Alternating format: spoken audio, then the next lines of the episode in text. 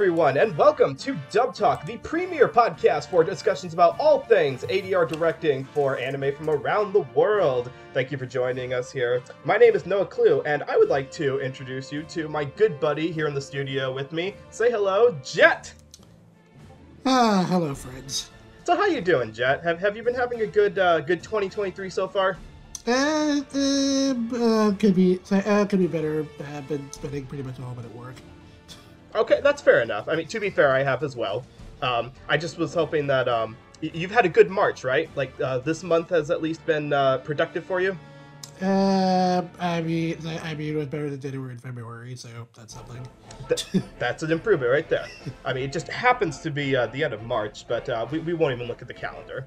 But, okay, so more importantly, uh, we I am so excited for tonight. I, I hope you are too. And thank you so much for joining on this, because we are finally covering one of the big ones, aren't we? Oh, uh, yeah, yeah. I mean, I, I can't believe that it took us this long, and people have been asking for this for a really, really long time, haven't they? Oh, yeah. Oh, yeah, we've been getting uh, requests for it nonstop, uh, especially it, the it, last year or so. I, yeah, it's kind of weird, too, but, I mean, I, I guess it just has a surge in popularity, but, well, I mean, people can see the title on the screen there. They know what we're here for, so, yes, after over two hundred episodes, I forget what count we're up to by now, we at Dub Talk have finally decided to branch into one of the most requested, highly popular dubs for a property that has ever been created. I know it took us a long time to get here, but I think you'll be satisfied with the results. Yes, ladies and gentlemen, grab your laundry detergent. We are finally going to talk about Bleach! Ah, uh, yeah. Uh, yeah, but really, uh, really excited. Uh, that uh, Thousand Year Blood War arc has been uh, pretty uh, pre uh, pretty good. Uh, definitely uh, definitely a pretty strong improvement across the board. Yeah, about that. So, um, so I don't have a ton of experience with the franchise, but as I understand, the Thousand Year Blood War is... Uh, like what people have been asking for as far as like an improvement over the original series that came out back in the two thousands, right? Uh, so, uh, so, uh, yeah, uh, it's, it's like, uh, yeah, like, uh, the, the, uh, the original is uh, pretty solid, but it definitely had its basic issues, so, uh, it's, uh, so it's kind of nice to get to go all out with the final arc, and, uh, and obviously, they don't have to worry about being caught up with the manga because, you know, it's it's not a Exactly. Yeah, that's been done for a while, if I understand correctly. So, yeah, I've had plenty of time to get the best uh, staff writers, the best scripters, the best storyboarders, everything to make this the adventure that the, the Bleach community has been begging for for a really long time. So, well, I, I guess there's no playing off any longer, so... Uh, So, actually, we're going to talk about the Bleach movie that came out uh, on Netflix a little bit long ago. Psych! Oh, I'm so sorry, people. I know you thought we were going to cover something that you've been asking for for a while, but no, we are actually decided we're sick of covering the animated content around here. Oh, there's this is Dub Talk. We have gotten so much animated material under our belt and very little live-action dubbing. I think it's time we dip our toes into that market. Don't you, Jet? Uh, you know what? Sure, why not? I mean, we don't have to. We can say once we do this now, we don't ever have to do it ever again. Uh, no, uh, you and I both know that's not true. there, there are many more things to cover, but yeah, specifically, uh, we decided that uh, there was a live-action Japanese version of the first arc of the Bleach uh, manga that came out in two thousand eighteen. And was dubbed. Uh, unlike a lot of Japanese live-action media, it was actually brought over by Netflix and dubbed into English with a, a California cast. So that's kind of interesting. So I figured, we figured, let's give that a shot. Jumping into this, I will just say off the bat that I have none, absolutely no experience with the Bleach phenomenon. Uh, it kind of was one of those big franchises that I did not jump into when it was big, so this was a new adventure for me. And uh, oh boy, we got reactions from watching just this standalone movie. Uh, but Jet, you uh, you do know more about this than uh, than I do, right? Yep, yep. I I, I know a little bit about Bleach. Uh, you, you know, I've uh, just a little bit. I've I've never expressed any. I never just exp a little. I, I never expressed any strong opinions at all about Bleach. Just Never, never said anything bad about my entire life. Just no strong opinions whatsoever. No, no, no, no, my nose isn't growing right now. No, no, no. That that that Twitter feed that you've got—that's like fifty percent Bleach. No, no, that doesn't exist. No, what are you talking about, people? Okay, it's not fifty percent please, but I definitely said things. I'm cherry picking, obviously, but yeah, you can see the the evidence of that. So maybe we can talk about that a little bit. Uh, but just jumping into it, I guess maybe there are people who actually don't know what Bleach is about. Uh, maybe we should just explain the premise of the story for them a little bit. So in modern day, there is a fifteen-year-old boy named Ichigo Kurosaki who can see spirits. Uh, ever since the death of his mom when he was younger, he seems to be able to see spirits, which is all well and good until it gets him caught up into a bit of a misadventure from a soul reaper who uh, is on the hunt for this giant monstrous creature called a hollow, which uh, basically is going to kill him if he doesn't do something about it. And so in order for both of them to survive, the soul reaper has to give her powers to Ichigo in order to beat it. And thus begins his transformation from being just a bad boy fifteen-year-old high school student into an actual, like, demon slayer uh, with a giant sword and a panache for kicking names and taking ass. And in almost all of this, they're also caught up in uh, a society of soul catchers who can also see spirits and have to fight them off. And through all of this, well... this movie covers what uh, turned out to be a very fruitful franchise overall. Uh, yeah, it's it's it's still going somehow. Sure. But focusing on just this, uh, it's it's not unusual for Japan to make live action adaptations of popular anime.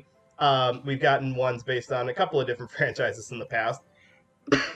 It's just kind of interesting that Uh, this is the one that seemed to have gotten the most attention over here in America when it comes to getting a Netflix dub, and I think Netflix was actually a producer on this as well, so that's why we were able to see it so readily, and you can go watch it right now on Netflix. Oh, uh, yeah. Uh, uh, yeah, Netflix. Uh, Netflix has had a hand in, like, a few of these here and there, so uh, I get... and Bleach is a pretty recognizable name, so I guess they figured this one was safe enough to work with. I suppose. It just seemed a little odd that they decided to adapt a story that I feel like was ten years past its prime when they made it into a live-action movie, so... Uh, uh, but then I again... Mean, okay, I mean, uh, we're getting a live-action Yu Yu Hakusho in like a year, so, uh... yeah. I mean, I, we're also living through the age of Disney live-action adaptations of movies that came out fifty-plus years ago, so maybe I shouldn't be throwing rocks. Ah, uh, Sebastian looks so weird. Don't even remind me. That's a maybe that's a discussion for another April Fool's Day. But getting back on topic of why we're even covering it for this podcast, uh, yeah, rather than just release it on Netflix with the original Japanese audio and subtitles only, which is a perfectly fine way to watch it, um, they apparently wanted to go for a wider audience and decided to dub the movie.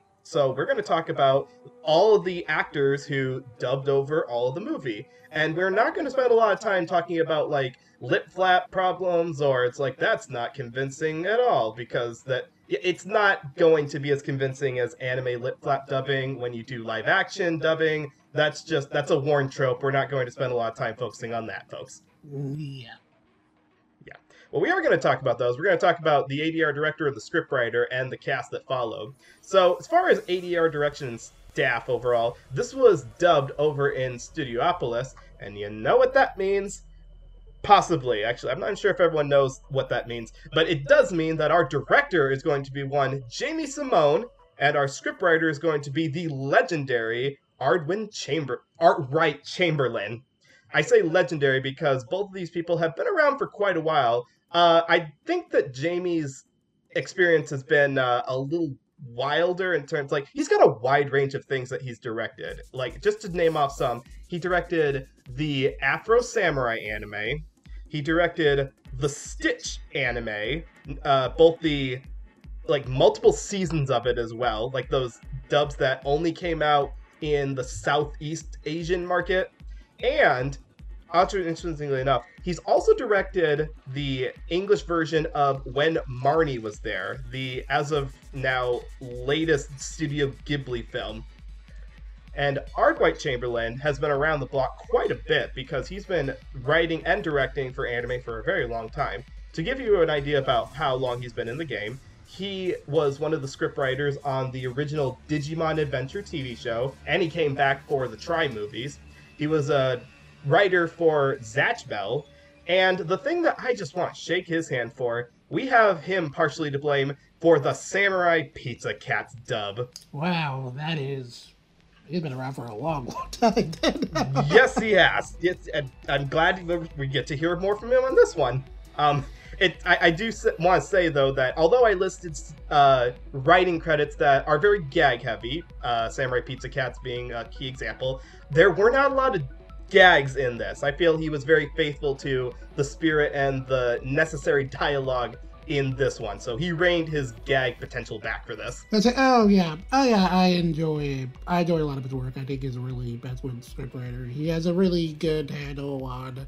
I say, I think he, I think his stuff always has a really good handle on, like, you know, where to be, so where to be a little fast and loose with material, and like where to like be faithful, and it's such a good balance. Now, does that do you feel? Uh, become a problem though when you have serious content? Like, does that fast and looseness become a detriment in, like, we've got material here that involves dead parents, uh, people under attack, people like potentially losing their lives. Do you feel like the writing loses something when he has to cover heavy material? Uh, just, uh, just, uh, no, no, he knows when to be faithful whenever uh, the heavier material comes up. Uh, but uh, mostly when I'm talking about being fast and loose, it's mostly like Every, run, every now and then you get, like, you know, maybe a snarky one-liner whenever there's oh, like, something comedic going on. Yeah. I don't know if this was in the original or if this was his own idea, but uh, one character uh, says, uh, it's time to uh, Ichigo. Like, like he makes a pun out of Ichigo's la uh, first name.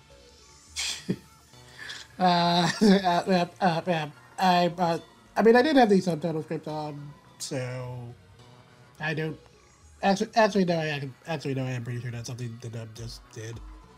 I don't know. I, I appreciate it though, because they reserved that for the character that needed it, for the the gag, the the funny best friend character, rather than the the serious military character. As far as the directing goes, um, did you have any uh, praises or qualms either way? Uh, so uh, direction, I thought was, yeah, I, I thought I thought it was pretty solid. Jamie Simone is a good director, and that shines through here. Admittedly, you know, this being a live action dub and all, uh, so, so, so, uh, so, uh, obviously there's always, obviously there's always going to be a little bit of uh, dissonance there, and that's kind of the reason I usually don't go out of my way to like watch live action dubs normally. But I thought this one sounded, mm-hmm. so, uh, but I thought this one sounded pretty solid. If you wanted to, if you wanted, if you wanted or like needed to listen to the movie in English, this is definitely a acceptable way to watch it. Uh, if I had, yeah, yeah uh, if I had one, uh, if I had one particular column, which we'll kind of get to in a bit, it's uh, mostly in regards to the casting, to which I'm, uh, to which I have no idea if this is uh, has anything to do with uh, Jamie in particular, or if it's just, I don't know, some weird thing Netflix did. But uh, despite the fact that this is at Studiopolis, which uh, which is Studio that normally does the Bleach anime among like many other things. Uh, mm-hmm. This dub features a lot of recasts for some reason or another. Uh, yeah. That, I, uh, now, this, this feels like in the grand tradition, though, of Netflix recasting pre-established casts. Like, uh, infamously, they did that for the Neon Genesis Evangelion redub as well. Uh, as, okay, as, okay, but, like, in that case, there was, like, you know, an understandable reason. Obviously, it was being done... It's a, uh, it was being done at a, in a particular... in an entirely different region. And it was also, you know, being done at the behest of Kara, so... And so, um, so, um, so that makes sense. And, uh, mostly, and uh, Netflix... And while Netflix's track record has not been, like, particularly great, uh, usually, I mean, they've gotten, uh, they've gotten better about guys consistently, like, um, in the last few years or so, and, uh... So, and there's definitely examples of them, like, doing that, like... So, uh, I, uh, I mean, they didn't get everyone back for, like, the live-action Full Metal Alchemist movies, but they got, like, a few of the principal actors, at least. Um, I'm pretty sure at least more than were in this movie, so... Yeah, it's a little weird. And it's... It, it is. And again, it's particularly strange because... If, okay, if it was, if it was done at, like, a different studio or something, I could maybe, like, hand-wave it that way, but... It's literally being done at the same studio that normally does the anime. So, it... doesn't make sense to me. And well, I would also normally assume, okay, maybe it's a union thing. Like, Bleach wasn't a union dub, so uh, yeah, if they could have gotten those actors hmm. back.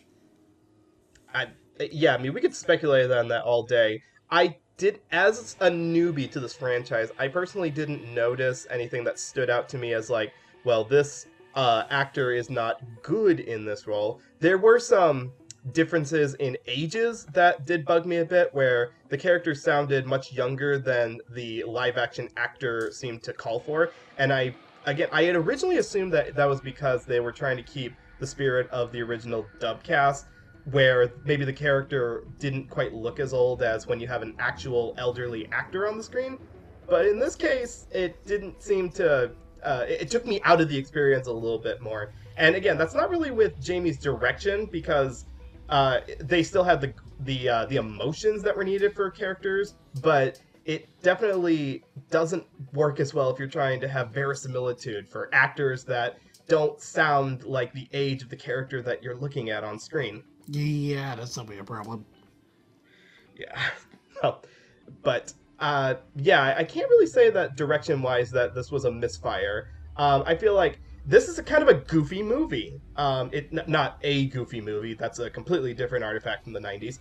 I'm talking about, like, there's actual uh, cartoonish uh, action going on. There's, like, a training montage where someone's getting beat in the head. Uh, and there's uh, kind of there's goofy characters off to the side. And then you contrast that with a lot of more serious stuff about breaking the code and hunting for a dead spirit or avenging a dead relative or a dad who's grieving the loss of his wife. A lot of that stuff is smashed up with the more goofy material. So they didn't re- so they didn't fail to capture either sides of those. They had an equal blend of both serious and comedic that matched the scene when it needed it, even with the exact same actors. Um, yeah, uh, yeah, I would say at least aesthetically it kind of got the two things that are sort of essential to Bleach. Uh, looking as a, uh, looking as cool as it possibly can, uh, having a bit of a sense of style, and, have, and having really banging music, which I can safely say this had. I'm sorry, really what music? Uh, like this, uh, real, uh, really banging music. That's another really big thing with Bleach. Inter- I did not know that. I was cl- clear on the need to... Oh, yeah, the composer for the show is uh, also the person who did the music for Evangelion, so, uh, yeah. Ah, gotcha. Well, well, that is that is a sign of quality, actually. So with that being said, I guess we should talk about who the actors were on this one, and again, feel free to point out when they're being recast in the original anime. I'm not going to be able to tell if they were different or not, but I will tell you when I didn't think that the age seemed to match the actor, less so than uh, if they were animated. So very briefly, we will touch on the family members of Ichigo that we meet throughout, scattered throughout the movie. We have his dad, Ishin. We have his mom, Misaki. And we have his twin sisters, Karen and Uzu. Ishin is voiced by Keith Silverstein. Misaki is voiced by Ellen Stern. And both Karen and Uzu are voiced by Janice Kawaii. Now, Keith Silverstein, you probably know uh, if you've been watching B-Stars on Netflix. Uh, he's the Panda Gohan. Uh, if you're a big fan of Hunter x Hunter, like I know some people on this podcast are, G G, sorry about that, uh, you probably know him as Hisoka in Hunter x Hunter. But, of course, everyone listening to this probably best knows him as Ziggy the Rapping Zebrasaurus from Sesame Street. Ah? Ah? No way? R- really? Uh, Am I uh, the only one? Oh, that's right. I'm the only one with children, so I'm I'm watching Sesame Street still. But anyways, you should check it out. He's awesome in Sesame Street. Uh, I can uh, I can believe it. I mean, he's awesome in everything. I mean, you just heard the other roles I listed. Misaki is voiced by Ellen Stern. Um, she's been around uh, for a while. Uh, not as many roles, uh, but probably ones that you've heard of would be like uh, Miyuki in Noeen, Martha in Mobile Suit Gundam Unicorn, or if you're an old school mech fan, not really an old school mech fan, but like a, an early two thousands uh, sci-fi fan, uh, you know her as Rosalind in Armitage the third. The one I'm most excited to talk about is Janice Kawaii, because I know her less for her anime work and more for her cartoon work. Uh, if you were a Cartoon Network fan in the mid two thousands, you definitely heard her as Ami in Puffy Ami Yumi. Uh, you heard her as the twins Kim and Cam in Class of three thousand, another set of twins. And if you're a Nickelodeon fan from the exact same time period, she was the title character of Jenny in My Life as a Teenage Robot. Ah, yeah, that's what I always immediately recognize. yeah, yeah, I asked Jet, I said, you're never going to guess what roles I wrote down for Janice, like what the lead one was, and I, of course you would think of that one because that's how, I think that's what most people know her from. Uh, yeah, uh, yeah, uh, also just briefly in terms of like, uh, who was who originally, uh, as, as, as Janice was, like Janice was also Yuzu in the anime, but I believe, uh, Karen was, uh, Kate Higgins if memory serves. Uh, okay. I don't know if uh, Ichigo's mom had a specific actor because uh, uh, obviously uh, she's gone pretty early on in the anime and doesn't yeah. probably get into like the most recent batch of episodes, so I don't know if uh, they cast someone new there. So uh, yeah, but uh, I okay, uh, but I do know Ishii is normally uh, Patrick Stokes. Oh, okay. I mean, I can hear I can hear his voice coming out of that uh, um, live-action actor, definitely. But both uh, Patrick and Keith definitely have, like, the the um, sterner dad voice where it's not super low, but it's... Uh, how do I describe it? Like, uh, the tough guy that you want to go drinking with. It's, uh, it's, uh, yeah, uh, Ishii is always kind of uh, meant to be, like, very uh, theatrical and over the top. And I thought Keith uh, got that across pretty well. Uh, definitely, definitely very like big, goofy dad energy. I mean, it it still struck me as a little bit like he sounds a little younger than the the actor on screen. Like he's supposed to be old enough to have a fifteen-year-old son, but it didn't. He's not in the movie enough for that to be too much of a distraction, and he sounds distinct enough from the other older characters we're going to see. So I think I gave that more of a free pass. Yeah, yeah, I thought he sounded like old enough to be passable, but uh, yeah. Mm-hmm. Yeah, I mean, it, he's also the he gets uh, the the pass of being the only dad who's allowed to hit their son. uh, uh, yeah, uh, yeah, that is like a pretty specific character quirk of his. So uh, yeah, is that like a running gag throughout the series? Oh, yeah, uh, yeah, definitely possibilities a few times.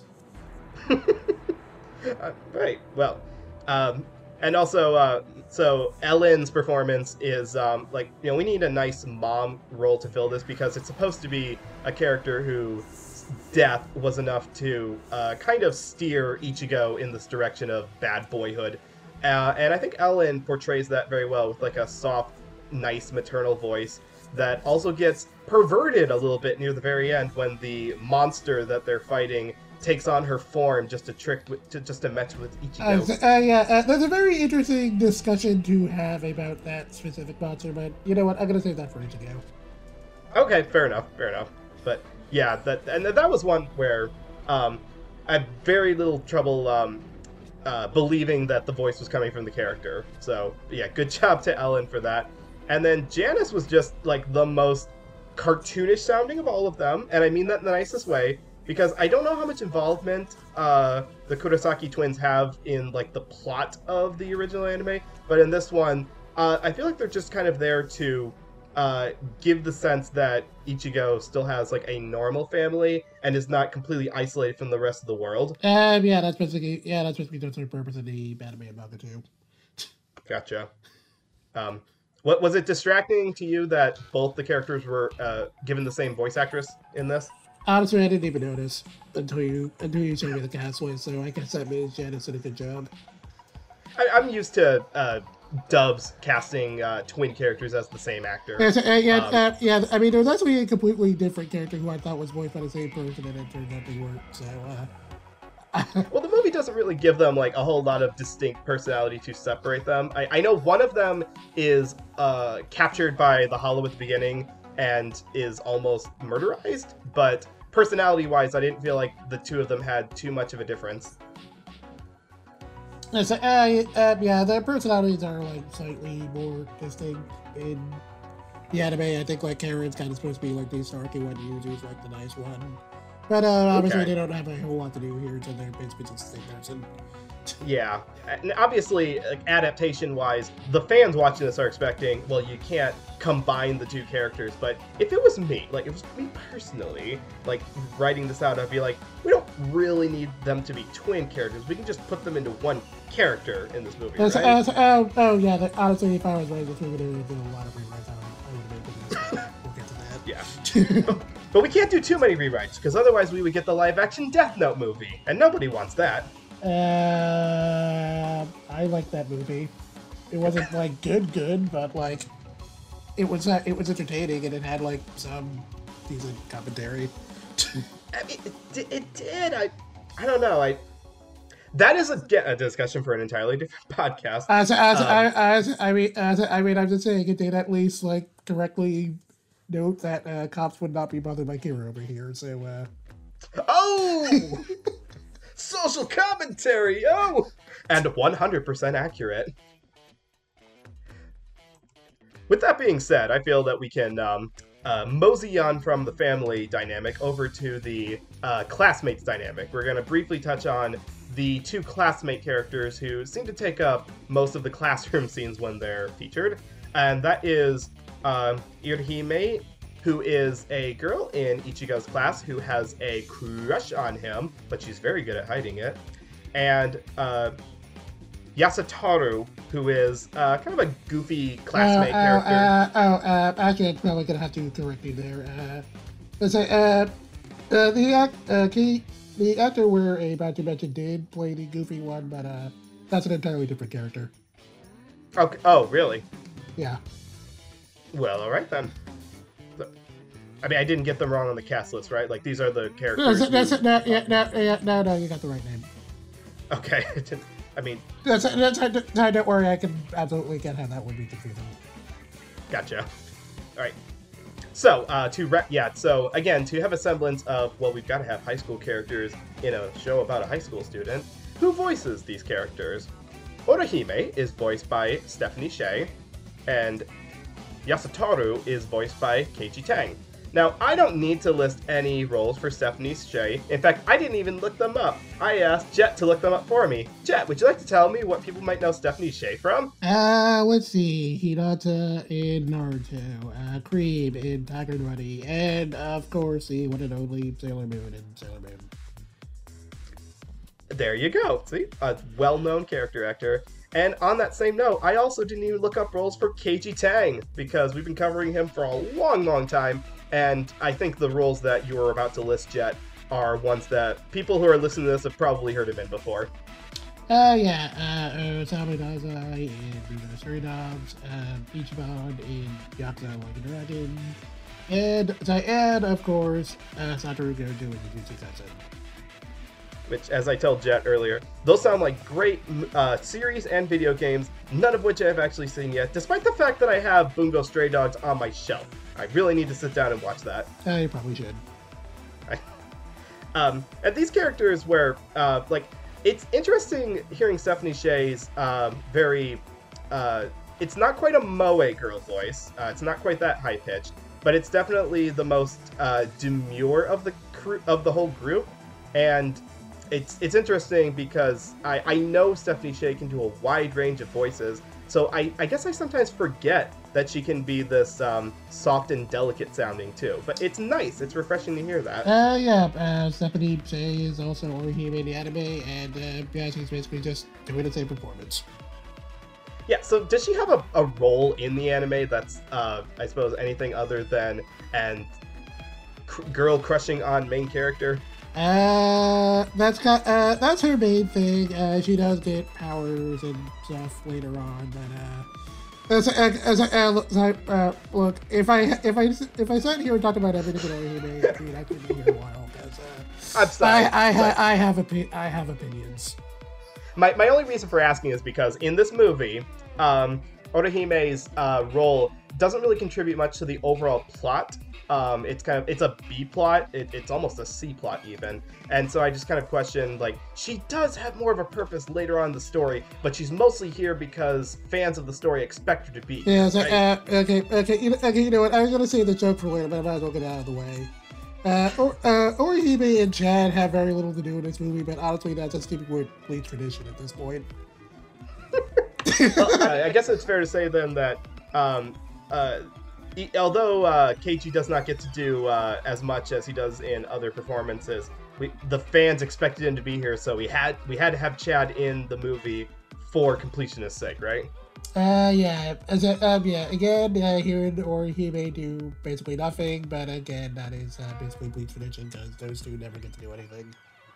But as far as like the overall acting, both of these actors, uh, again, I feel like they, they round out the casting, and I, I it would have been really easy, I feel, to, not to be mean, but it would have been easy to half-ass it with the uh, fact that the characters don't get to do too much in the overall plot. And I'm glad they didn't. I'm glad that they actually, they stuck to their guns and they actually portrayed their characters in the way that they were written, despite being mostly inconsequential to the overall plot of the the Soul Society arc that we're actually taking part in. Yeah, yeah, I, yeah. I feel, yeah, I feel like if they really, really felt like they needed Orihime in here, they could have, I don't know, maybe did a little more with the love triangle thing, I guess. But uh, yeah. I mean, I honestly kind of like. I we'll get into this with the main three, obviously, but I kind of like the idea of a lead male and a lead female character being uh, connected, not for romantic reasons, but developing a friendship tied to like a strong was, conviction. Like, oh, was, oh, was, oh, wow! You you already got it. You already got the exact appeal of Ichigo Rukia. I I'm impressed. Uh, definitely don't go, definitely don't go saying that on the internet because uh, people have opinions about those two. But uh, you're you're correct. Well, I mean, you're talking to someone who who really liked. Um, I don't know if you saw this, but um, Sony Animation put out a movie a couple years ago called Wish Dragon. That had a lead character who basically gets three wishes, and his wish is to uh, re-strike up a friendship with an old friend he had, not because he loves her, but because he misses their friendship. And I really like those stories. I like stories that are about characters developing friendships, not necessarily needing to go all romantic, because that's overrepresented. Yeah, yeah. So I got way off track there. There are no dragons in this uh, at all, although I'm, I'm not sure what... creature you would call that hollow that comes up. It's kind of like a dragon. Uh, but uh, it, it is. It's something. Well, in order to fight off the the giant hollow that um uh what was it called again? It was called like the um uh, the Grand Fisher. The, the Grand Fisher. Thank you. Yeah, that Grand Fisher is causing a whole lot of problems around town, and so it's caught the attention of a couple of the people we will talk about here. And those individuals are either current members of the Soul Society or excommunicated members of the Soul Society. We're going to talk about the three oldest members of the cast here. We're going to talk about Renji Abarai. We're going to talk about Byakuya Kuchiki. uh, uh, uh, uh, okay. uh, man, I... I... Uh, uh, I suck at saying Japanese names. I as, know. As, as, as, as, okay, okay, don't worry. As a person who has uh, seen more Bleach than I probably should have, I will, uh, and I will like get something else. These uh, Renji Abarai, right. uh, Byakuya Kuchiki, and Kisuke Urahara. Thank you. I legitimately thank you so much. Uh, yes, we're going to talk about these three because. Uh, they really are the conflict kind of driving this whole thing, and give us a lot to talk about as far as the way that they handled their English performances in the movie. So, uh, Renji is voiced by Richard Hayworth. How do you pronounce the one who is the older brother character? Ah, uh, Byakuya. Byakuya? Yeah. Okay. All right, thank you. Uh, Byakuya uh, is uh, Rukia's older brother character. He is voiced by Greg Chun, and Kisuke is, I don't know what he is exactly. He's like, he used to be part of the Soul Society, now he's not. Uh, he listen, runs uh, a shop. Listen, uh, yeah, they really kind of shoehorned him in, but his whole thing is that, like, yeah, he's uh, excommunicated from the Soul Society, has like a whole weird, long backstory with that. Uh, but basically, mm. he's in the human world, he runs like a little... As uh, he runs like a little shop that sells like items that Ichigo like will usually use for like his whole substitute soul reaper thing. Uh, he also mm-hmm. has a couple. Uh, he also has a couple of kids who usually like come around the shop. Who I guess got adapted out of this movie because it wasn't enough time to put them in. But uh, yeah. Well, I mean, I'm glad they did write him in, because like, it, it was nice to have, like, I guess, another ally character, whereas uh, Renji and Byakuya were, like, uh, not. Like, they were like, yeah, we're going to let Ichigo die. Isn't that going to be fun? So it was kind of nice that we had uh, Kisuke to not be that way. Uh, who, by the way, is voiced by Doug Erholtz. Now, those three that I mentioned, you may know if you've been uh, paying attention to the anime game for a while, especially Richard Hayworth. He's probably the most famous of like the old school anime voice actors who we've talked about on this list, because uh, you've heard him in things like Legato Blue Summers in the original dub of Trigun, the original one from the nineties. Uh, you may have heard him as Hayato in the Gundam movie trilogy. And just to throw in something fun and goofy that he's also been in, he played King Nosehair in the Bo Bo Bo Bo Bo Bo Bo Bo Bo Bo Bo Bo Bo anime. Ah, it was a classic. Yes, it was. Uh, Byakuya is uh, voiced, like I said, by Greg Chun. Uh, he's been doing a lot more recent stuff, actually. Um, if you saw the redub of Neon Genesis Evangelion on Netflix, he played uh, Kaji in that anime. Uh, if you watched March Comes In Like a Lion, he played Ray's dad. And if you watched Bungo Stray Dogs, you would know him as Ryoru in that series. And then Doug Erholtz, uh, who's been around the block for, I feel, quite a while. In the fact that, uh, if you look at his cast list, he's been doing stuff since, like, the nineties, basically. Uh, you may have heard him in Digimon as, like, a handful of characters, but probably best known as the teenage version of T K in Digimon zero two.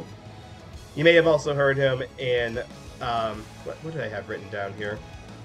I had a couple things written down. Oh, um, he's, um, uh, Gene in the JoJo's Bizarre Adventure anime. And if you're a big fan of the Fate's Day Night franchise, you may have heard him as Shinji Matao. It's like been around for quite a while. Uh, this, uh, yeah, and uh, I guess uh, another big one. If you are a Lupin person, he is the current mainstay voice of Inspector Zenigata. That is true. I why didn't I write that one down? I'm sorry about that. And this is where I feel me and Jet are going to get the most divisive as far as like critical, because again, this is kind of a goofy movie with a serious undertone because of the subject matter. So we're willing to accept a lot of um, voice work that uh, may sound a little off because it's not being recorded on set. But as long as the performances are fitting to the scene, that's all well and good. In this, though, we get some characters who look older and don't quite sound the same. And that's the key thing I'm going to say for Doug Erholtz. That is the one where I can tell this is a character who is on the older side, and not just age old, but it's like seasoned, like he's been through some stuff. And Doug's voice is, is just a little too young sounding. Okay, uh, okay, as you throw Doug a bone here, he, uh, he is reprising the, he is actually reprising a role from the anime. So specifically, he what? is the, specifically he is the second actor. The first actor was the late Michael Lindsay, may he rest in peace. Oh. Yeah. But, uh, so, uh, but, uh, uh, but, yeah, but, but, yeah, but, uh, but, yeah, Doug Erholtz is uh, pretty familiar with the character, so I guess he's just kind of doing the same thing he did, he did in the anime, even if it is a little, uh, jarring here since the, since this person of your arm is, like, clearly a lot older. Yeah, so in the anime, did he, like, have, like, was he just designed to look a little younger? Yes, uh, not, like, that much younger. He's, uh, Up that much younger, but he is kind of like little, uh, like, like he's little scruffy looking, but he looks like maybe like in his twenties, like physically. Hmm. So they, they absolutely went with an older looking actor here, which I honestly would have preferred to to hear that, because again, contrasted with the the high school characters, it would have been kind of nice to get like some uh, gruffer, more world weary voices in there, and we definitely got that with the casting, with the Japanese casting. We just weren't quite getting it with the voice acting. Uh, and I, up, yeah, up, yeah, I got to see what you mean there. Again, I'm like, again, I'm like used to this part.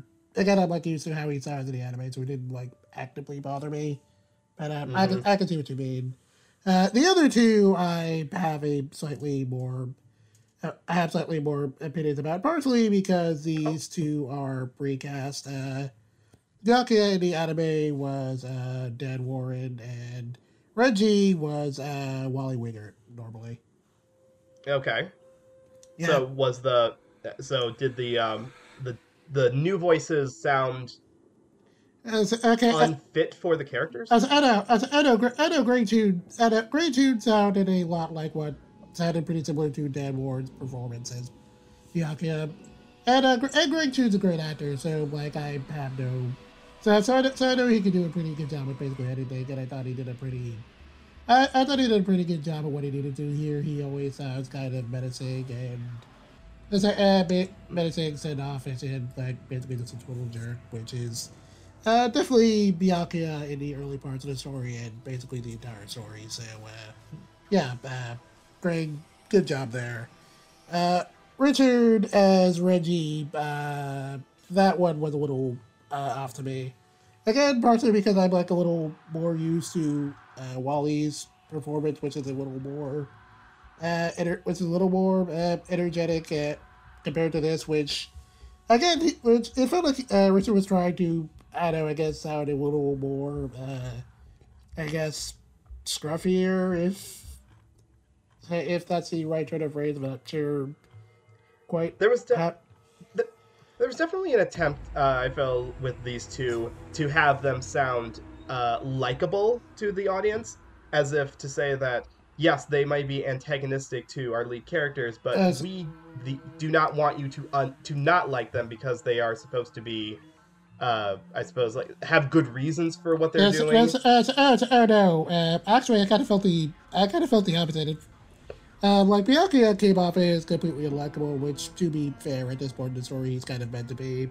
And Renji mm-hmm. also kind of felt similarly, which is a little weird, because, uh, I said Renji's also kind of meant to be a jerk in this particular part of the story, but he's, like, yeah. meant to be at least a little more sympathetic because he has history with Rukia, which is uh, definitely important later on for... Uh, of course. That's it, for reasons that...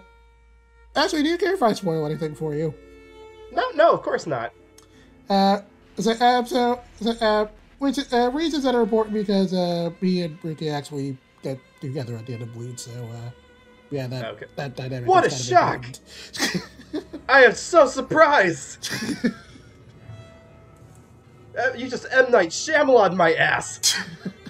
so, so, so, so, so, yeah, I was kind of a little shocked they didn't play him, like, a little more sympathetically, but, uh, so I bet uh, this movie is clearly trying to be at least a little more settled, so I guess it's passable. But uh, anyway, I thought Richard was, like, fine, but I don't, uh, but I don't know, just, I don't know, just, like, something about the performance felt a little, like, it felt like it could have been a little bit more natural than he was most of the time. You mean that he did not sound as unhinged as, uh, like, the live-action acting seemed to ne require? It's, uh, it's, yeah, it's, yeah, it, yeah. It felt a little more, yeah, it felt a little more like forced than what was like clearly being presented on screen. I would say.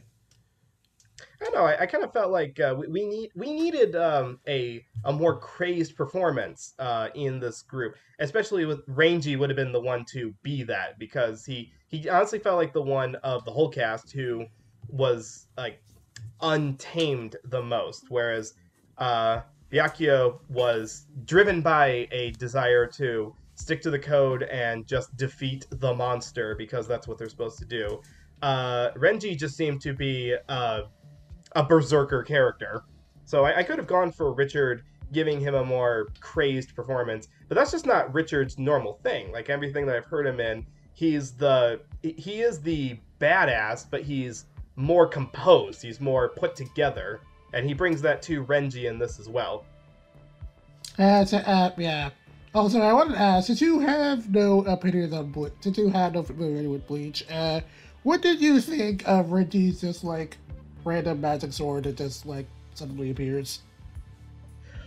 Uh, I mean, I kind of bought that as, well, this is probably reference to something that's in the source material, and I kind of come to expect that with the breakneck pace of the movie. So by the time the sword came out, it's like, I'm, I, I've already bought in enough for this, so it's not throwing me off so much. Oh, uh, yeah. Oh, oh, oh, oh, okay, so, okay, that tells me how much you know about Bleach, because uh, the thing about Bleach that you really uh, that you should that you should know is that Bleach is just like it's entirely magic swords, like like well, I kind of it's like like uh, like pretty much all the Soul Reapers and a lot of other characters. They all have their own individual magic swords and all do like different weird specific things. Uh, even Ichigo's right. sword eventually gets like specific things that we don't get to see in this movie for some reason. Well, I kind of like that uh, another character we're going to talk about in a minute. Uh, his thing wasn't a sword; it was like a magic bow and arrow. And I was kind of expecting that. Is this going to be like Soul Eater, where everyone's got a unique weapon? Are we going to get a scythe or uh, magic I mean, nunchuck? I mean, I mean, we do get swords that turn into like other weapons, so like there is that. But uh, like, uh, like we get, uh, like we do get swords that turn into bow and arrows. Like one character has a sword that like turns into a rocket launcher. It it, it can get kind of silly. I mean, I, I did I did really like the the, the final boss battle where uh, you got Ichigo going in with this giant sword and he's like, I'm gonna cut you, and he's like completely stopped on a dime by like tiny little dagger that just like completely throws him off his game. Uh, oh yeah, but um, that doesn't. Uh, yeah. yeah, as far as acting goes, like there, there is definitely, I feel like, uh, a professionalness and uh, put togetherness to Richard's performance that I guess wasn't quite what I was expecting. And Doug's acting, like I should emphasize that Doug's acting was uh, good. Like it portrayed the the empathy we needed when uh, Rikio's uh, like, you know, kind of trying to adapt to having lost her powers. But it's just that we we could have used like a like a. a Um, what's it? A William Knight or like, you know, just like an older voice character for this. And I, I'm sorry, Doug. I, I know you're a cool guy, and I know that you voiced this character in the anime.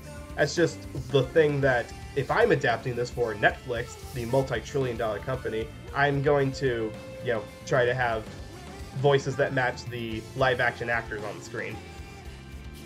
Uh, yeah, nah, yeah, that's a great point. Yeah, but anyways, that uh, aside from that though, we got what we got, and recasting was recast, and we don't know why. Uh, we don't know why, and we're also not quite done with that yet. But uh, luckily, for our final group, we don't get to talk about too much recasting, I don't think. And uh, that is yeah, because uh, the... yeah it's, it's just one. Just the one. So, we get to talk about our final three now, the ones who are... Are they on the poster? Well, yeah, there's a lot of people on the poster, but more specifically, the ones who you all came here to see. We're going to talk about our lead characters, Ichigo Kurosaki, who is the good-looking bad boy with, I assume, bleached hair, which is why the show is called Bleach. As, as, um, so, no, so, no, no, he has uh, he has orange hair specifically, uh, which is kind of like supposed to be a big thing because, like, because part of the reason he's like always angsty is that everyone kind of makes fun of him for having orange hair. But is that why the show is called Bleach? No, it's like, uh, no, I don't. I actually don't remember why the. I actually don't remember why it's called Bleach. I think it was like some. There's no reason. Are you kidding me? Uh, I, I, I think it had something to do with the whole like spirits theme, but. Am like, I losing I, my but, mind? Uh, so, but I, uh, but I don't remember. Like, it, I mean, like it's Kubo, so like it very well could have been. Did the mangaka just, like, just go like randomly look around his apartment and see a like it was down between okay, we're either going to call this Windex or Bleach. Which one can I go? Uh, uh, and that's uh, okay, the one uh, okay, see, you're joking, but actually, I could believe Kibble would do that. At least other shonen things, like, it makes sense, the titles, but that's not the point. The point is that Ichigo is here, and he's got a giant-ass sword.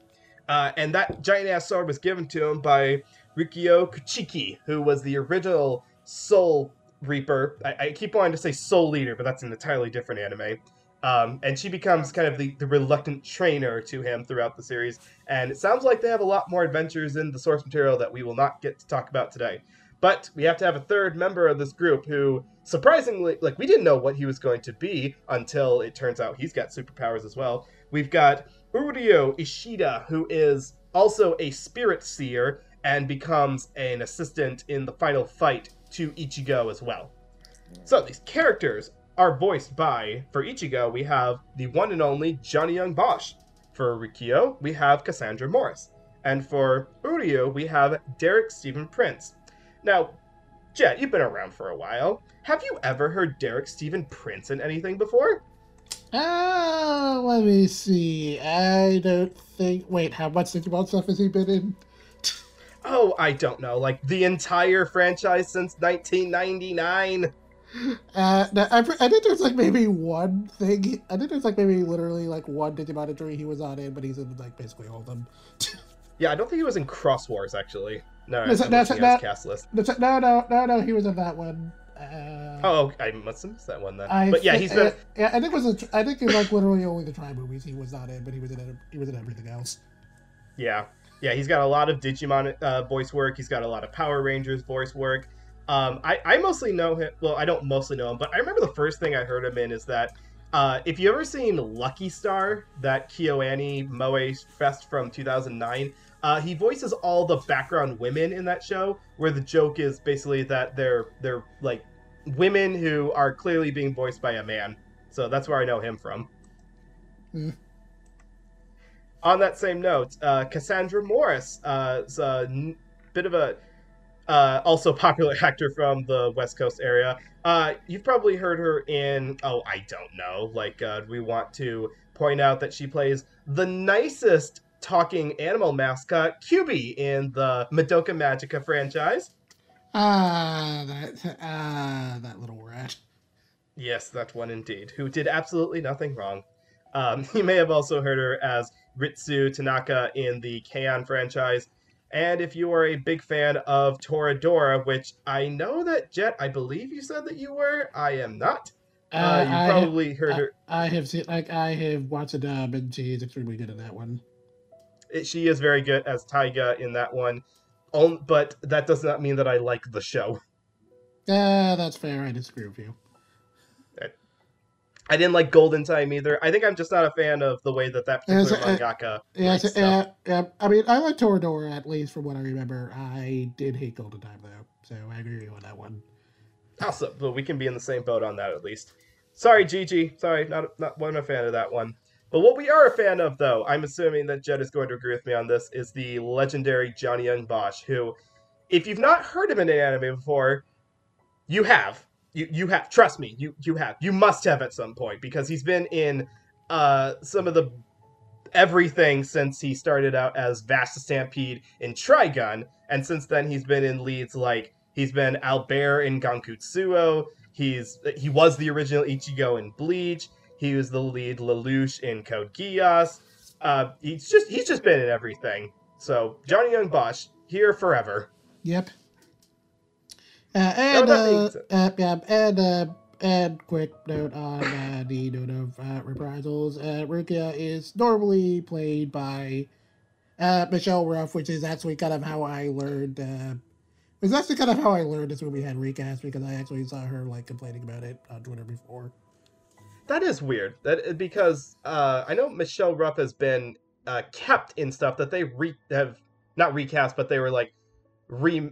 How do I voice this? When they were uh, casting uh, Nagato Yuki-chan, uh, the series that was like a continuation of Haruhi, but it wasn't entirely by the same studio, they worked hard to keep the same staff, including uh, keeping Michelle Ruff as Yuki for that show. But yeah, for this particular one, I don't know why, but they recast the lead girl uh, with Cassandra Morris. But I will say, first and foremost, that although I had not really seen any of the Bleach anime, so I can't judge how Rukia is in that, uh, Cassandra Morris' performance is very good in this. Oh, I, so, I oh, bought oh, the... oh yeah, yeah, her, yeah, her performance is totally good. I had no, I had no problems on that, on that end. She's good. Well, I, well, I got pages of problems with the... No, I, I don't. No, actually, because th there was an expectation going into this that I knew it was a shonen adaptation, with a female lead who uh, is not the main character. So I wasn't sure how... And as also knowing that it's a live-action adaptation, so I didn't expect, like, the girl characters to get to be, like, ass-kicking so much. But in this one, uh, she does. Uh, Rikio's Japanese performer gets to be part of a lot of, like, hand-to-hand combat, gets to be heavily involved in the training that is very grueling and involves some very good choreography. And for that, Cassandra matches the range of both seriously devoted to the mission of defeating the Hollows and developing uh, emotions, basically wanting them to not kill Ichigo in the process. So that range is very well covered by Cassandra's performance, with the right pitch to match her age. Like, I know they say that she's borrowing a human form while she's on Earth. Um, is she is she supposed to be, like, older than high school girl age, like, in reality? Uh, I mean, uh, I mean, in the anime, she just runs around in high school form, so I assume she's, like, physically meant to be the same age. Beyond that, I think okay. she is probably older than that, but, like, I don't remember.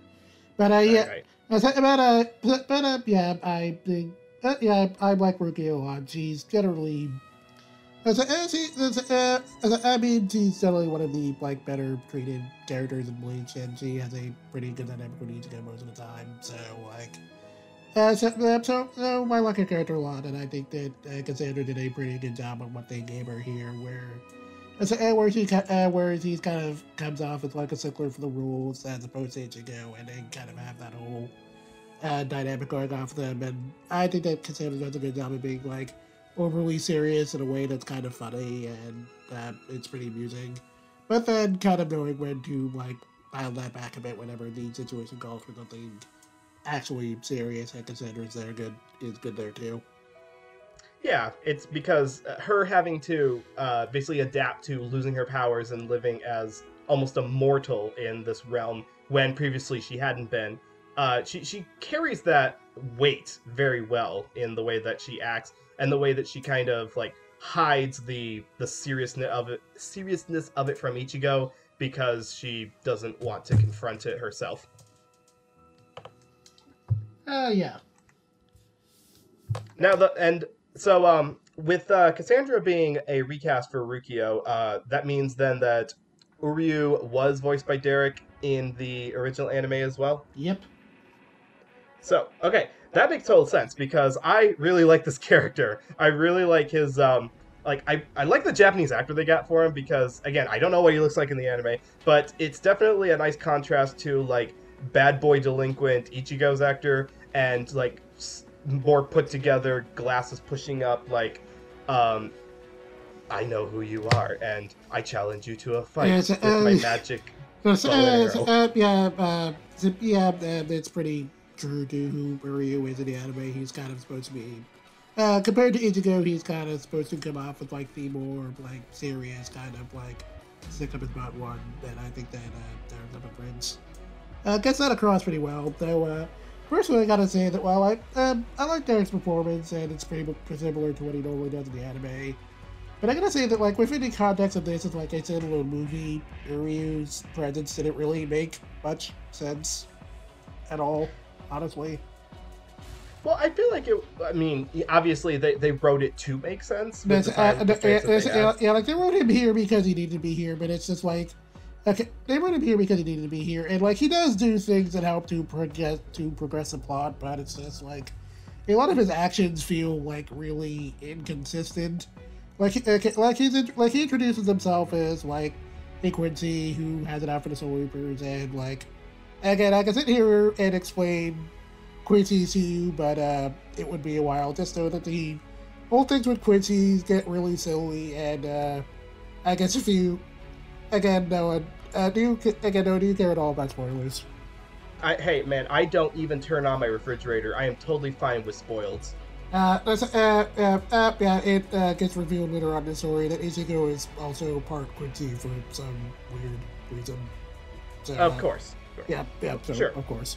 So yeah, I, you can't have a lead character that's not multiple parts superhero. So, oh, oh, Ichigo, oh, Ichigo is everything. He's like part Reaper. He is part Quincy. He gets some hollow powers. He's he, he gets a little bit of everything. That seems to be a lot. Of, that's a big trend in a lot of like. I've been watching a lot of like older media from like the nineties. Like I just watched the original Tenchi Muyo O V As, which I had no knowledge of, like, aside from the fact that there's hot naked women throughout it. But most of it focused on Tenchi being, like, both the descendant of a royal space family and also having the power to wield, like, this super-powered sword blade. And I'm like, could you people just stop writing the lead character to have all of the superpowers? Just once. Can any of you? No? Nah, okay, uh, fine. Uh, uh, well, uh, yeah, you're never going to be disappointed with Bleach and that. It's just... That's just the Ichigo's entire character after a while. Just make everyone like Ash Ketchum, you know? Like, no superpowers. They actually have to get electrocuted in order to gain superpowers. Ah, uh, I got, uh, I gotta bet you Ash. Yeah, he left us uh, earlier. he left oh. us too young. uh, retired at age ten to uh, go I mean, off into the great unknown. ten years and twenty-five years of experience. uh, what every employer wants. Speaking of what every employer wants, uh, Johnny Yong Bosch's performance as Ichigo. Uh, I can clearly see why uh, they kept uh, this, uh, why they cast him as the character to begin with, because uh, n nuanced, uh, but good-natured delinquent is definitely a card in his deck, and it's here's the problem with the movie though, is that he's too pretty. Like, the actor is too pretty to give off the the bad boy vibe that I feel they were kind of going for in the original story, because they needed a good-looking guy. They needed a good-looking actor yeah, to uh, play uh, the uh, character. That, I mean, to be fair, that's kind of a little bit of a thing with like Ichigo proper, but uh, yeah. Uh, so, uh, yeah. Uh, one other thing I did kind of want to uh, briefly highlight with Uryu and like how I think his oh. role in the movie is just kind of like a little weird. Is that, oh, is, that, yeah. is, that, is that is that like after we you know get the whole introduction about like you know like him being quit and all that?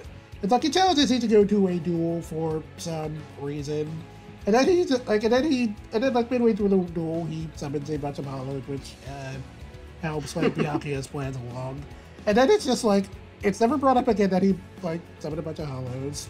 Like no like nobody it, like nobody asks about it. They're just like gone after a while. It's just never brought up again. And yeah, like, he's never called out for that either. Yeah, yeah, yeah, and like it made sense, and like and in the original story it made sense because like he did, yeah, he did something similar in the original story where he like talented to go to like defeat a bunch of hollows, but like it made sense there because like that was the focus and that was the only thing going on. But here they're trying to juggle that with like a bunch of other plots, and the end result is that like his actions just don't really make sense. And then on top of all that, like after that scene, he's just no longer hostile to Ichigo for some reason. Like, it's never even explained, like, oh, why he's just, like, suddenly okay with Ichigo. He just is because, like, the plot needed to be. Because the plot, yeah, the plot needs it. There's a greater evil that they, they like, I, I will put aside our differences because we have to come together to defeat the giant C G I dragon monster that's trying to destroy the city. Which is not a bad plot device if you develop their relationship over multiple episodes, it sounds like the original anime did.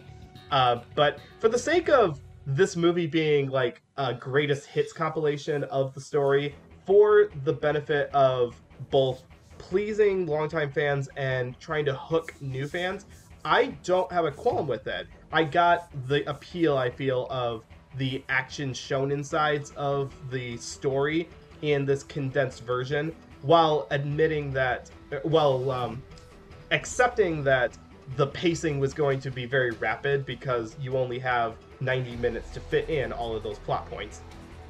Yeah, yeah, that's true.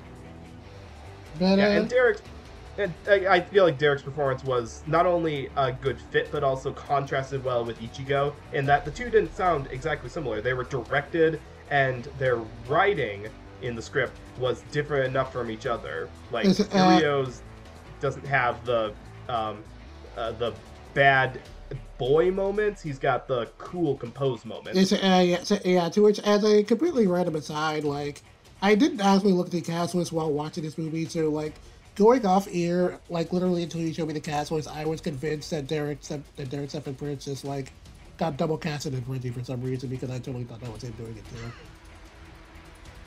Huh. I, I would not have guessed that myself. Like, I, I didn't get that vibe, but again, maybe it's because I was looking at the cast list before I started watching the movie. Yeah, yeah, I was just, like, going off the ear. I thought, oh, wow, is that, like, Derek Stephen Prince doing both characters? But I guess it wasn't. It wouldn't be the first time. He's, he's very often, like, double and triple cast and stuff and, like, bit roles. Um, so, again, to wrap this up, the, the person you do not want to double and triple cast is Johnny Yong Bosch, because... Uh, very distinct voice, uh, perhaps just because we've heard him so much, so we know what he sounds like. He doesn't have the most range in anime. Um, he's uh, very usually cast in this kind of lead role of, like, good-natured character. I feel like the the widest range of like stuff that he's gotten to do outside of the Ichigo kind of role is um, what was his character in uh, uh, Wolf's Rain? That um, uh, I'm going to look it up because I can't remember the name. Yeah, Kiba. Kiba uh, yeah, uh, Kiba. Though uh, I, no, I was gonna say if you wanted, I don't know, I guess like different vibe for Johnny and Bosch characters, there's um, Izaya and Urahara and uh, Adachi in uh, Persona. For uh, you know, what? Know what's up with that character. I forgot that he played Izaya in Durarara. You're right, that was a much more asshole-ish character than uh, this one is, so good good call for that. But yeah, going with the pretty boy actor that we got, which, again, very nice person, I'm absolutely sure. Uh, voice matches that just fine. Like, like the timbre of Johnny's voice goes with the live-action acting uh, just fine.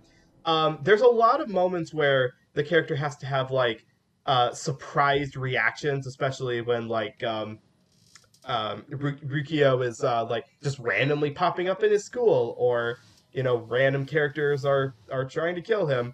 And in those ones, it doesn't sound as spontaneous as I'm sure the original live action did, but when it comes to the uh, grieving over dead mom, or... Uh, being upset at Rukia because she did not tell him uh, what Renji's deal was. Like, why is there a guy who threatened to kill me, and why are we in danger?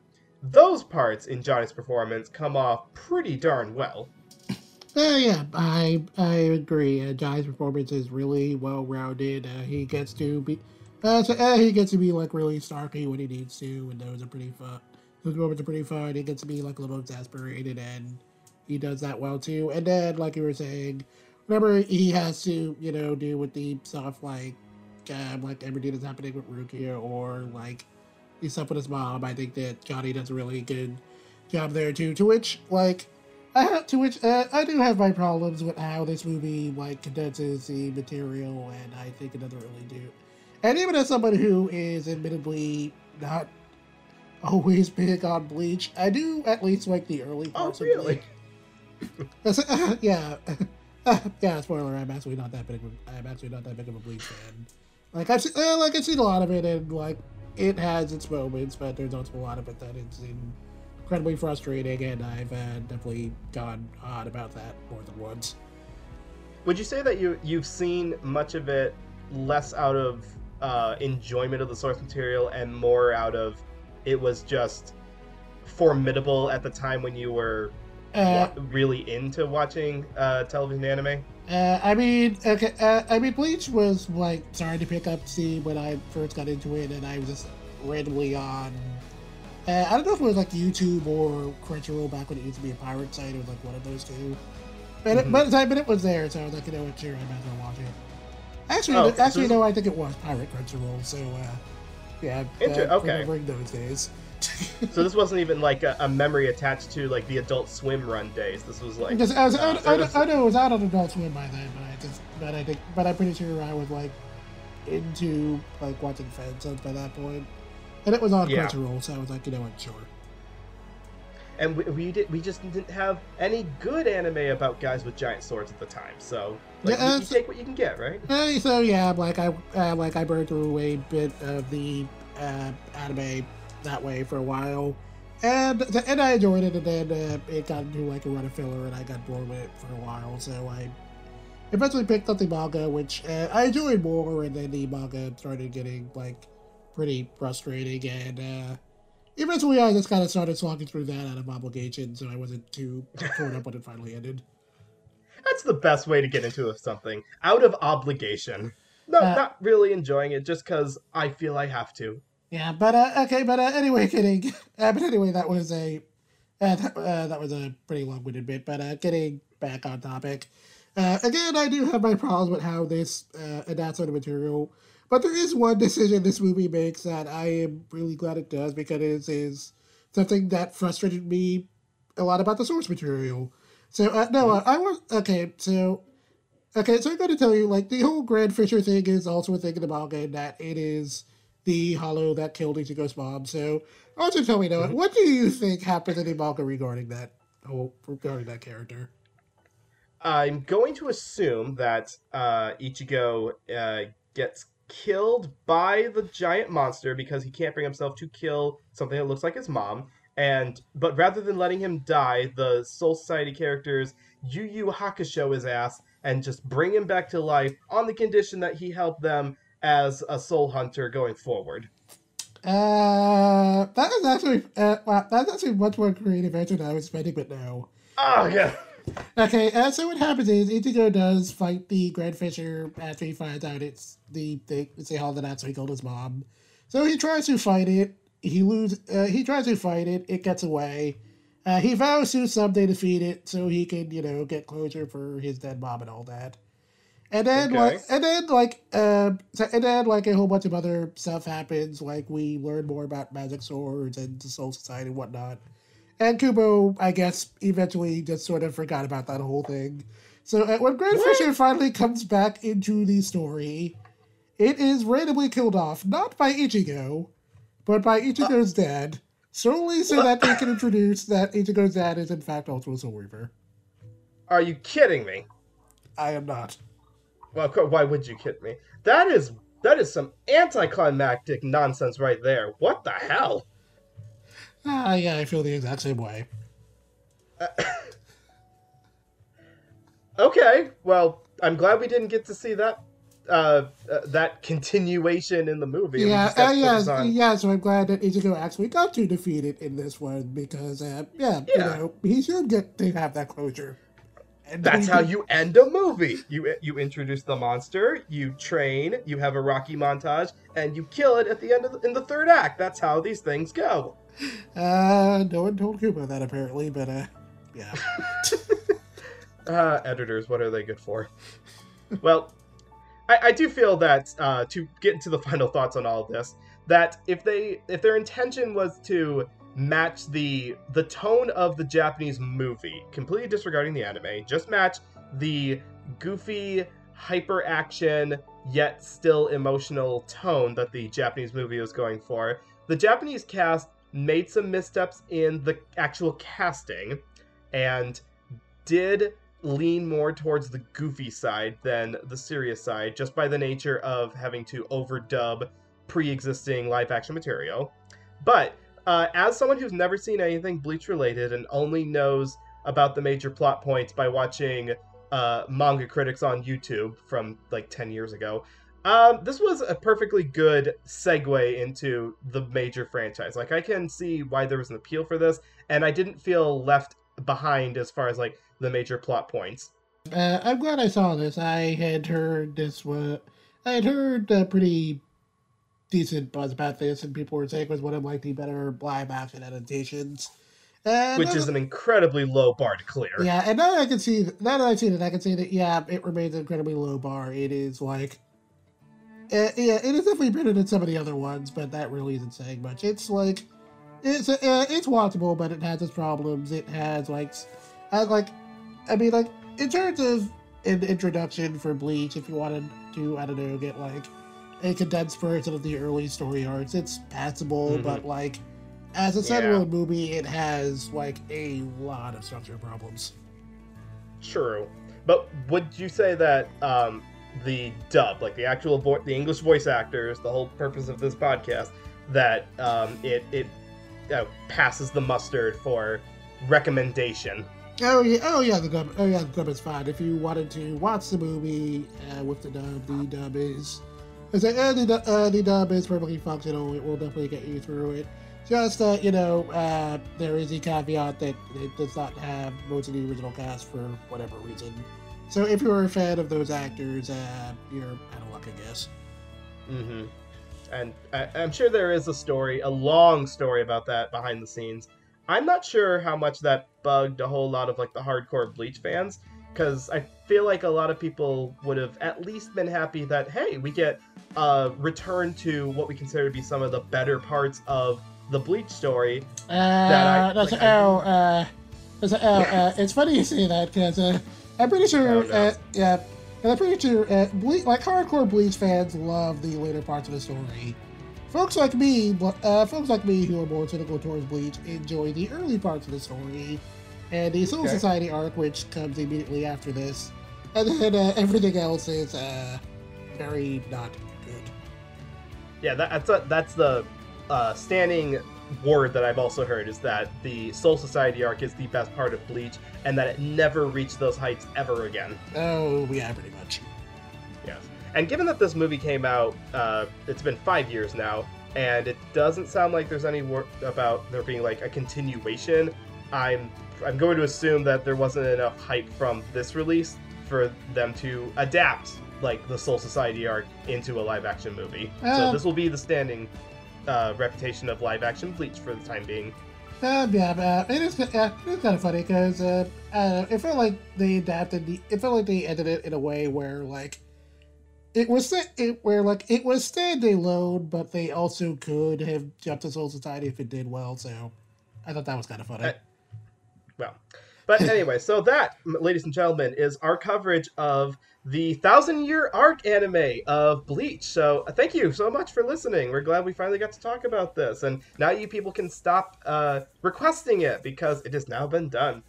And we wanted to uh, say, if you want to watch this movie, we've been saying Netflix this whole time.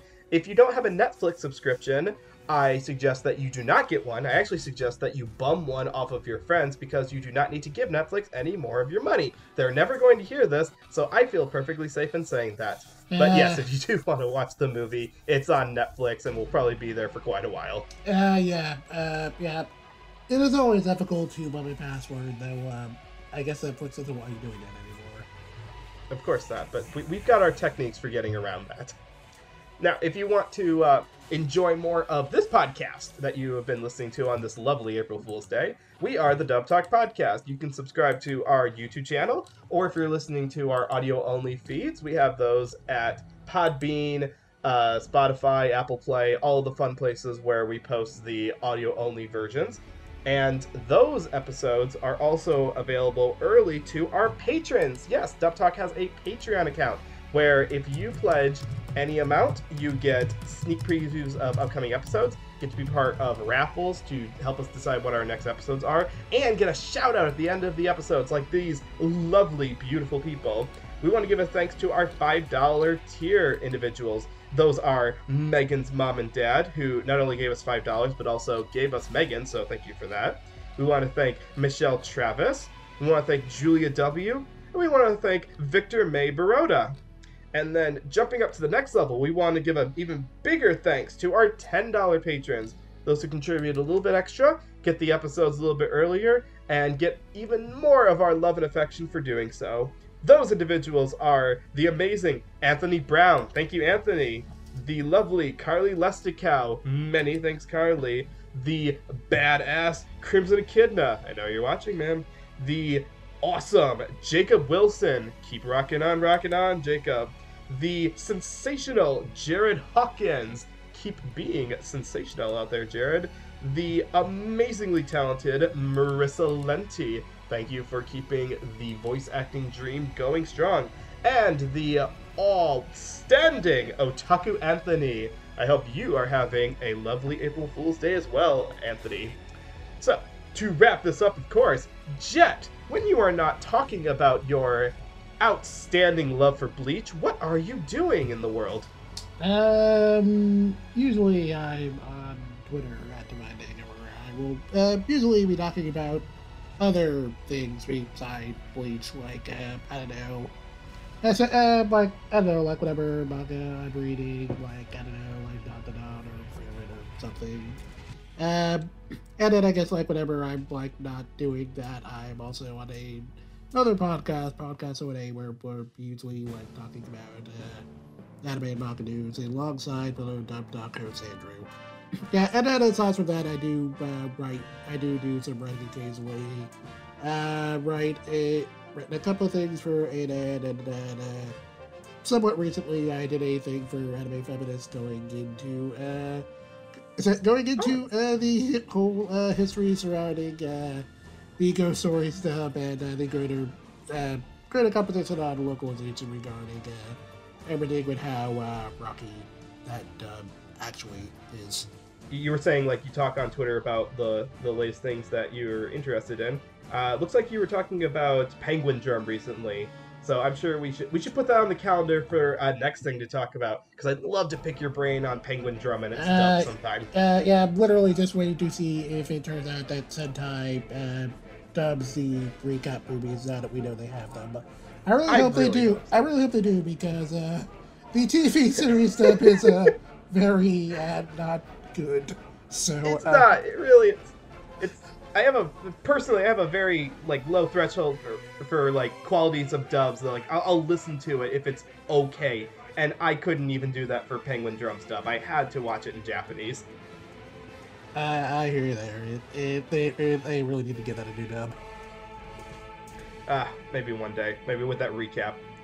You can follow me on Twitter at NoahClue. Uh, discussions about animation from around the world, because they make it more than just Japan and America. They make it everywhere. I've been really getting into uh, a lot more of the periods of Eastern animation, of like Russian animation recently.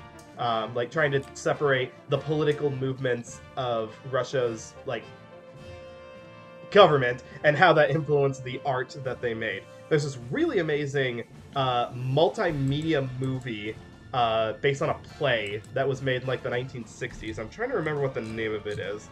So uh, if you want to watch like a really wild Russian movie that uh, is made of like multi uh, multimedia animation, it's got like stop motion, hand drawn, glass animation. Check out the movie The Bath that was made in like nineteen sixty-five or something like no nineteen sixty-two. That's when it was.